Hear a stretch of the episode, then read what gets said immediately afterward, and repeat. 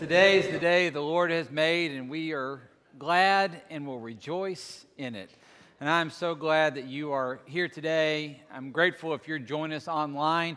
I continue to be amazed at what God does through that technology and that blessing as I'll get emails and text messages and letters from people around our country and around uh, the world. That's just so humbling to see what God is doing through that, that the message is going out. I've loved being a part of this series. Um, this idea of called, I've confessed I've got an agenda. And my agenda is to open your mind and heart to the possibility. Well, I'm going to change that to the reality that God has a call on your life. And we're asking the question all the way through this can you imagine what God will do through you if you would just let Him. And I've already had some great conversations with some of you where you're beginning to wrestle with that question. And you're wondering, what is God's call? Or how am I living that call out? Or, or is it time for the call to change slightly? And I'm just praying for you. And I'm praying that God would continue to be at work in that way. And as we were coming up to this Sunday, um, I just love, and every week we pray together and meet together as a ministry staff. And we're praying for you and praying for the church, and we're praying for what God's leading us. And oftentimes they'll give me feedback. Some of it's nice, um, but at times, times.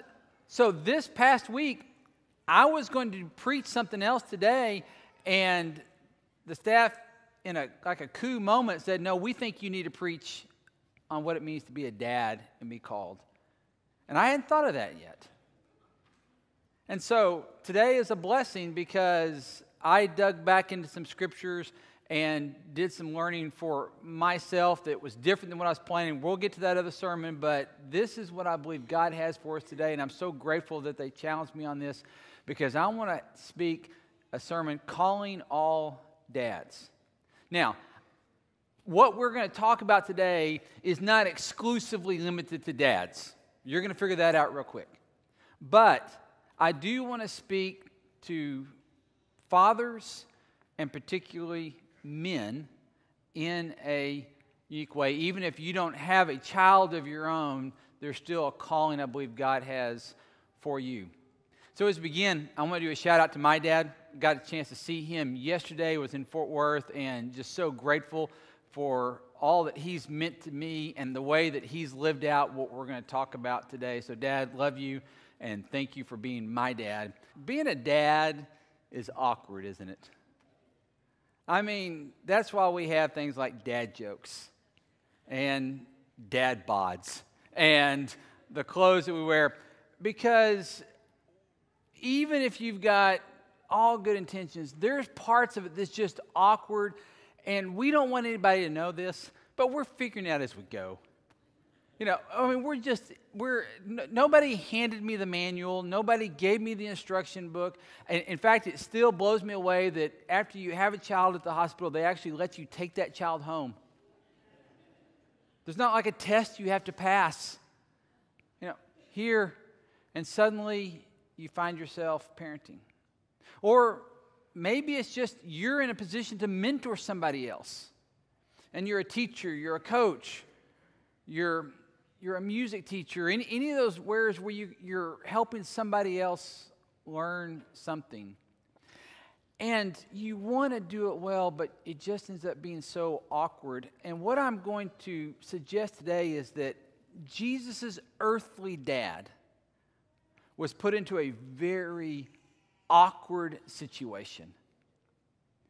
And even though it was going to be awkward, and not just funny awkward, not just humorously awkward, but shamefully awkward, God calls him into that role. Normally, preach this passage around Christmas, but I think it's incredibly appropriate for today. So if you have your Bibles, I want you to open to Matthew chapter 1. Matthew is the first book in your New Testament. Chapter 1 is the first chapter of Matthew. So, Matthew chapter 1, we're going to start in verse 18. And this is the story of when Joseph, Jesus' earthly dad, has to make a decision because he receives information from Mary that throws his world upside down. And he is told by Mary, who he is engaged, and engagement is not really strong enough word. It's almost as if we're already married, but we haven't consummated the marriage yet. And he's told by her that she's pregnant with a child. And it's not yours, Joseph. And so Joseph wrestles with this because this is shameful, this is regrettable, this is awkward. And here's the account of where Joseph receives a call from God. Read with me. I'm going to read through it and then we'll go back and unpack some lessons for us. This is how the birth of Jesus the Messiah came about. His mother Mary was pledged to be married to Joseph, but before they came together, she was found to be pregnant through the Holy Spirit. Because Joseph, her husband, was faithful to the law and yet did not want to expose her to the public disgrace, he had in mind to divorce, divorce her quietly. But after he had considered this, an angel of the Lord appeared to him in a dream. Said, Joseph, son of David, do not be afraid to take Mary home as your wife, because what is conceived in her is from the Holy Spirit. She will give birth to a son, and you are to give him the name Jesus, because he will save his people from their sins. All this took place to fulfill what the Lord had said through the prophet. The virgin will conceive and give birth to a son, and they will call him Emmanuel, which means God with us. When Joseph woke up, he did what the angel of the Lord commanded. He took Mary home as his wife, but he did not consummate their marriage until she gave birth to a son, and he gave him the name Jesus. We know very little in comparison about Joseph. Now, there's some Josephs in the Old, Old Testament. This is Joseph in the New Testament, the earthly father of Jesus. And he is attributed to be a carpenter, or another translation could be a stoneworker.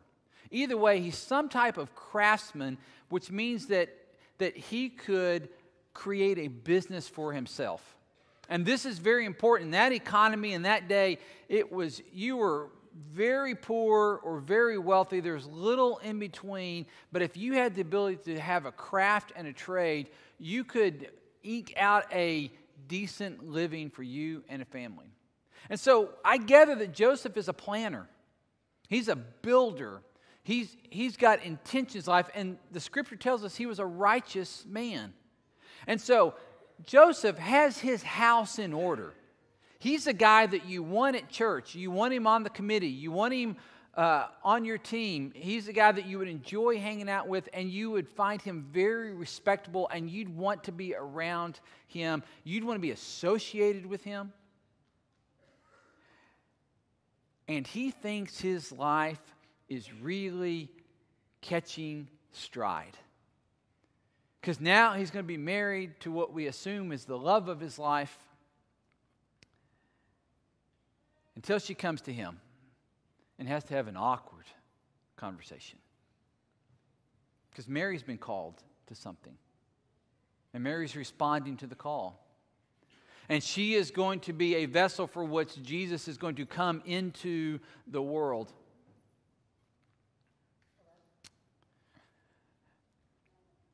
And now she tells him, I'm pregnant.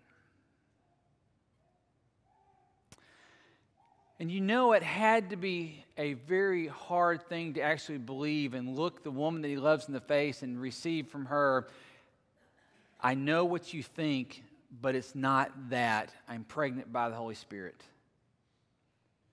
I'm sure somewhere in the conversation, yeah, right, came out and you know that he leaves that conversation, it cannot be a, a good ending because when he leaves the conversation, his plan in his head, because he's a planner and he's got control, and so now he's going to do damage control. And he leaves that conversation and he is thinking, said, now, how do I end this relationship? And he had several options, and all the power is on his side now. Because in that context, in that culture, with those laws, to violate the marriage covenant, once again, they were practically married. So there has to be legal proceedings to break this up. He could have her stoned. That is an option on his plate. But because he's righteous. And even through the pain, he still loves her. He finds a way to divorce in the relationship break the legal ties, but try to minimize the disgrace that she's going to receive. And an angel of the Lord comes to him. He goes to sleep. He's thinking about this. You ever had one of those nights where you're, you're, you're thinking about something, thinking about something, you're stressed out it, and when you can finally fall asleep, you dream about it? Because your mind is just racing like that. That's what Joseph's experiencing. So I want to walk back through what he receives I want to look at his calling and I want to look at the reasons that he's encouraged to fulfill this calling. And I think it has something for us, and especially for men and dads. The verse says this, verse 20. Now I'm going to jump to the second half of it because it's got the call in it. Joseph, son of David, this is the words coming from the angel in his dream. Joseph, son, did I do that? Joseph, son of David, do not be afraid to take Mary home as your wife. There's the call. Do not be afraid to take Mary home as your wife. Now, what's interesting about that is that was his plan all along.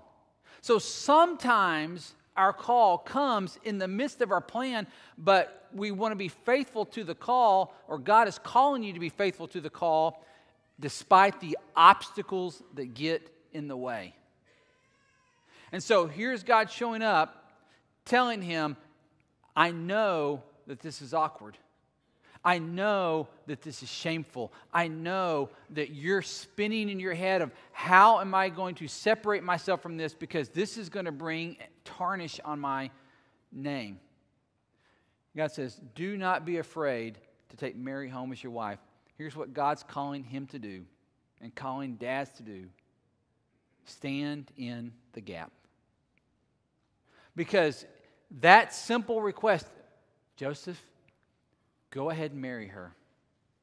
He knows that all the shame, all, all the gossip, all the scorn, all the whispering is going to follow Mary, and now he's going to associate himself with it. And so God is saying, I need you to stand in the gap.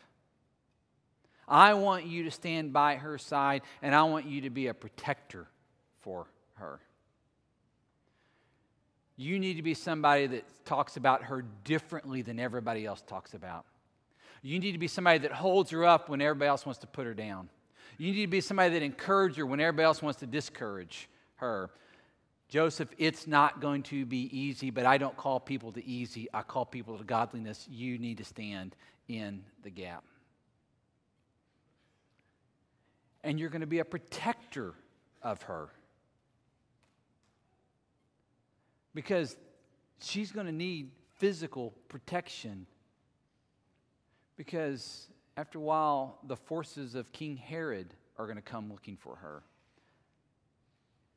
And you're going to need to guard her. You're going to need to stand in the gap. And that's what God is calling Joseph to. I, I believe that this is God's plan because, you know, God's powerful enough to come up with another way, but He knows, and in His plan, His grand design, that Mary's not going to be able to do it alone, at least for a certain season of her life. And that Jesus is going to need somebody that guides him. And so Joseph is responsible for seeing that Jesus is growing up in church. There's a story that comes later that Jesus is about 12 years old and he gets lost and separated from the family and he goes directly to the temple and that's where they find him again. The story does not indicate that's his first time to ever show up at the temple. The story indicates that Where else would you be looking for me? This is where we go. This is where I've been. I should be in my Father's house. You taught me that. Why wouldn't we be here? And so Jesus is already modeling for him what it means to be connected to the Father, even though, I mean, so Joseph is modeling for him what it means to be connected to the Father, even though Jesus is far more connected to the Father than Joseph can even comprehend. You stand in the gap? Then God gives him three reasons, three ways to lean into this calling, if you would. So go back to that first verse again. Joseph, son of David, do not be afraid take Mary home as your wife. Joseph, son of David. The David in that sentence is David, King David of the Old Testament. It is the hero of the Old Testament. It is the one from which the Messiah was going to come. And Joseph is one of the descendants of King David. And so God is reminding Joseph of who he is. And so the thing that I would have you take away, if you want to write this down, is this God is calling you to live up to your true identity. He starts by saying, You're the son and child of a king. That's who you are. And this is going to become very important because Joseph is going to have to be at odds with the king that's on earth at the time named Herod. And Herod is going to try to kill Jesus, and so he issues a genocide of all babies in the area. They're two and under. And so Joseph is going to have to flee with his family into Egypt. And so, but he's saying, You're in the line of the king, and you're going to have to face off against the falsely king. But remember who you are you're a child of the king. And in a world today where identity is a hot topic, and how do you find your true identity? And Where do you look for your true identity? Can I at least make one critique? And I know you may want to push back on this, but I'm going to suggest this, and please wrestle with it, and we can talk about it later. It seems like our culture is just focused on you look inside yourself and you do all the reflections about yourself, and that's where you find your true identity. I want to suggest that your truest identity comes from outside, and you were created as a child of the king, and that's where you find your identity. Any other identity needs to be second and third and way down the list compared to that one. Let that one lead. Let that one be the calling. Live up to that one. Because that one comes from God. We've got to be real careful when we start thinking that I discover my identity on my own. Because I'm a mess.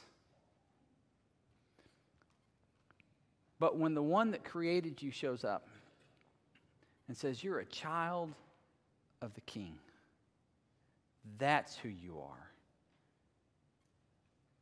live like it.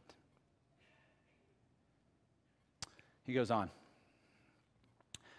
Because what is conceived in her is from the Holy Spirit.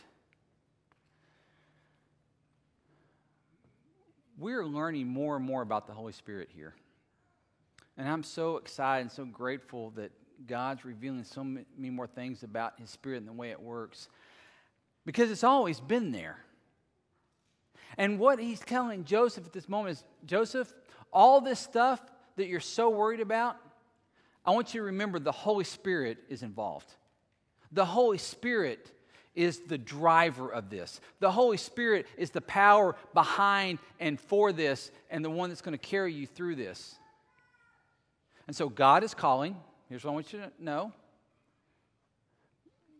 God is calling you to depend on the Holy Spirit calling all dads. God is calling you to depend on the Holy Spirit. And I'm going to confess, this is a fresh thought to me too. What does it mean to let the Holy Spirit guide my parenting? What does it mean to let the Holy Spirit guide my mentoring? What, what would it mean for the Holy Spirit to guide your coaching, your teaching, any place where you find yourself pouring into a generation below you, whatever the relationship is, to let the Holy Spirit be the one that takes over and guides that. See, God doesn't lay out all the problems that Joseph is about to face, and they're going to be significant. I mean, he's going to have to flee as a fugitive with his family into a foreign country and live there. He doesn't know how long. Close down the business, shutter the doors. And he's going to have to live with the scorn and all that, but God's saying, but you do all this by the power of the Holy Spirit. May we come to rely more and more dependent on that, that God is going to fulfill his promise that says, I will not abandon you. I will be present with you always in that. And that there is a supernatural power that's beyond my natural ability, beyond my natural smarts, beyond my natural experience, beyond everything that I've tried to do, that the Holy Spirit can come in and be at work. God's calling us to depend on Him. He goes on. Verse 21 She will give birth to a son, and you are to give him the name Jesus, because he will save his people from their sins. You're to give him the name Jesus because he will save the people from their sins. What's he doing here? He, he's telling Joseph that I know this is awkward, and I know this is difficult, and I know this is shameful, I know this is not what you expected, but let me go to the end of the story and give you a picture of that. Let me show you what this is about. And so he begins to tell them here's what this child is going to do. Here's how I'm at work. And so he doesn't just focus on, well, Joseph, here's how your life's going to go. And let, let me give you the next six months and six years and you know two decades of your life and, and it'll end with you rocking on the front porch and the grandkids all come around no he jumps to the big picture and says let me tell you what, what i'm doing. I am sending the messiah into the world. His name means god saves. He will save his people from their sins. Joseph that's what you get to be a part of. Can you imagine what God will do through you if you'll just let Him? So, what I want you to take away is this. God is calling you to be a part of a bigger story, a much bigger story. I don't want to offend you, but your life is too small of a thing to live for. But God's story is a much bigger thing to live for. One of my favorite uh, movies, because I'm pretty nostalgic, is It's a Wonderful Life with Jimmy Stewart in it. It's really famous at, at Christmas time. and You can see it, and they've got it in black and white. And if you don't care about being a purist, you can watch it in color too. But the story is of a man that is trying to find his purpose in life. He's, he's trying to find because he keeps thinking that God's that he should be out there somewhere making making a name for himself. And every time he tries to leave town, he's held in town. And his life just goes by, and he thinks it's unexciting, un, un challenging that he's just missed life by. And it's revealed to him at the end that he's had this unbelievable impact and has changed lives all around him because he was faithful to the calling. What you may not know is that Jimmy Stewart, the, the actor, uh, very famous obviously, that was his first movie that he made after coming back from serving as a pilot in World War II. Jimmy Stewart, James Stewart became a commander of the 703rd uh, Bomber Squadron and would conduct missions himself and B 24s, would conduct missions, would fly over uh, enemy uh, cities and towns and encampments and drop bombs. And then he was also responsible for all the men under his command. And the worst thing for him is when he would lose a man. And he'd have to write home and tell his parents that their son was not coming home. And it left Jimmy Stewart with some PSTD. And he was struggling with this. And so when he shows up on set, he is disillusioned with Hollywood. Because to him, it's all fake. Now, if he's disillusioned, imagine how he'd feel now about Hollywood. But to him, he just can't draw the connection and he can't get over what he's experienced. And he would talk about just some of the rage. And so they say, if you read some of the articles about this, some of those times when he's kind of right there on edge because he's expressing his frustration with how his life turned out, that's really coming from a strong place inside of him. That's coming from a real place inside of him. In fact, the set, if you can imagine this, the set of It's a Wonderful Life was described as an unhappy place. The people making the movie were not happy. And Jimmy Stewart was in the middle of it and he was struggling. Then one day, the actor that came that played Mr. Potter, if you remember the story, Mr. Potter is actually the, the, the antagonist in the story. And he's played by name uh, an actor Lionel Barry. And Lionel comes to him and he can tell that Jimmy Stewart's in just in a deep depression and frustrated and he's bitter. He says, I need to ask you a question, Jim. He said, What's more important? Or what's more impactful? Or what's better? Dropping bombs on people? Or giving them a story that they can live into. And James Stewart would later talk about how that changed his view. And he realized that what he did had purpose and meaning all of a sudden. And, and the bitterness began to melt away. And the way that he began to heal from his trauma before was to give people a better story. This is what God's doing with each of us. He's inviting you to a bigger and better awesome story to be a part of. So, for men,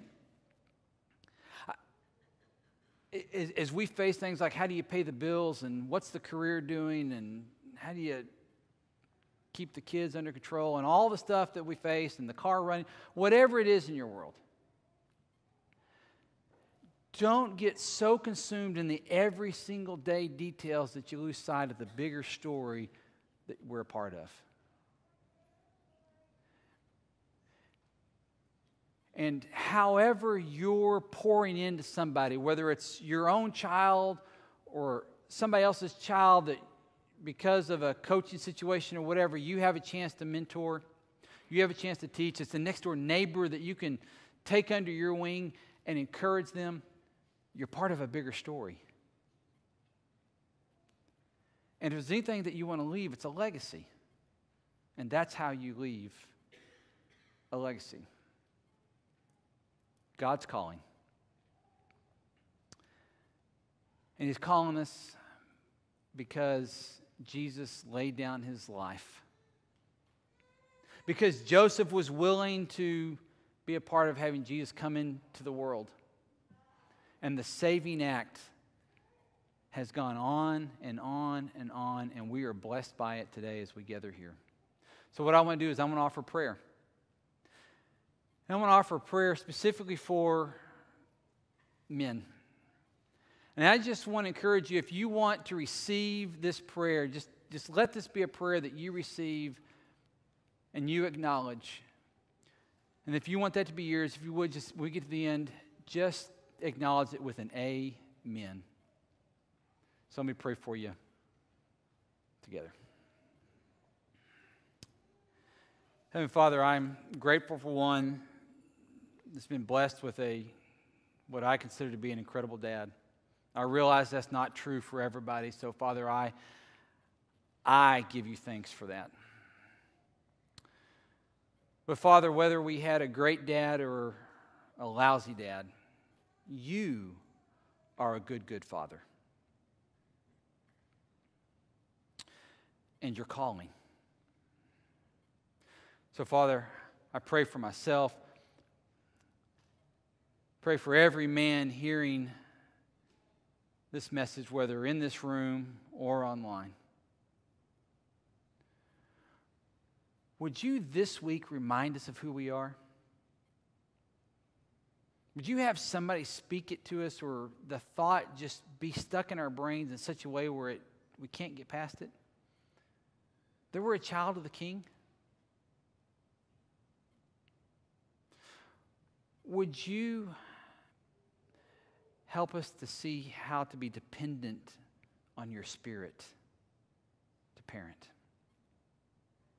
Would you let us lay down, which is probably the toughest for all of us, is our pride? And be humble before our families, before our friends. Acknowledge that we're doing this by your power, not by ours. And Father, would you give us each a vision of the bigger story, your saving act, the way that you're changing the world and you're changing history. Father, would you help us to be men of you? Not because we're special, but because you're the one that's transforming us, leading us, and calling us. Father, I, I ask all this in the name of the one we follow, the one that laid down his life because of your calling. And ask, would you so let that belief come alive in our hearts and in our lives that we can't help but be different because of it? Father, this is what I ask. So, together, all who embrace this prayer, together we say, Amen. There's any way that we can help you and pray for you, we'd love to do that. We're going to sing a song now. You can reach, you can come talk to me, you can send me a text, however you want to do that. If there's any way that God's moving your life, please don't push back on that. Sandy did it for nine years. Don't let it be that long. Let's stand and let's worship, please.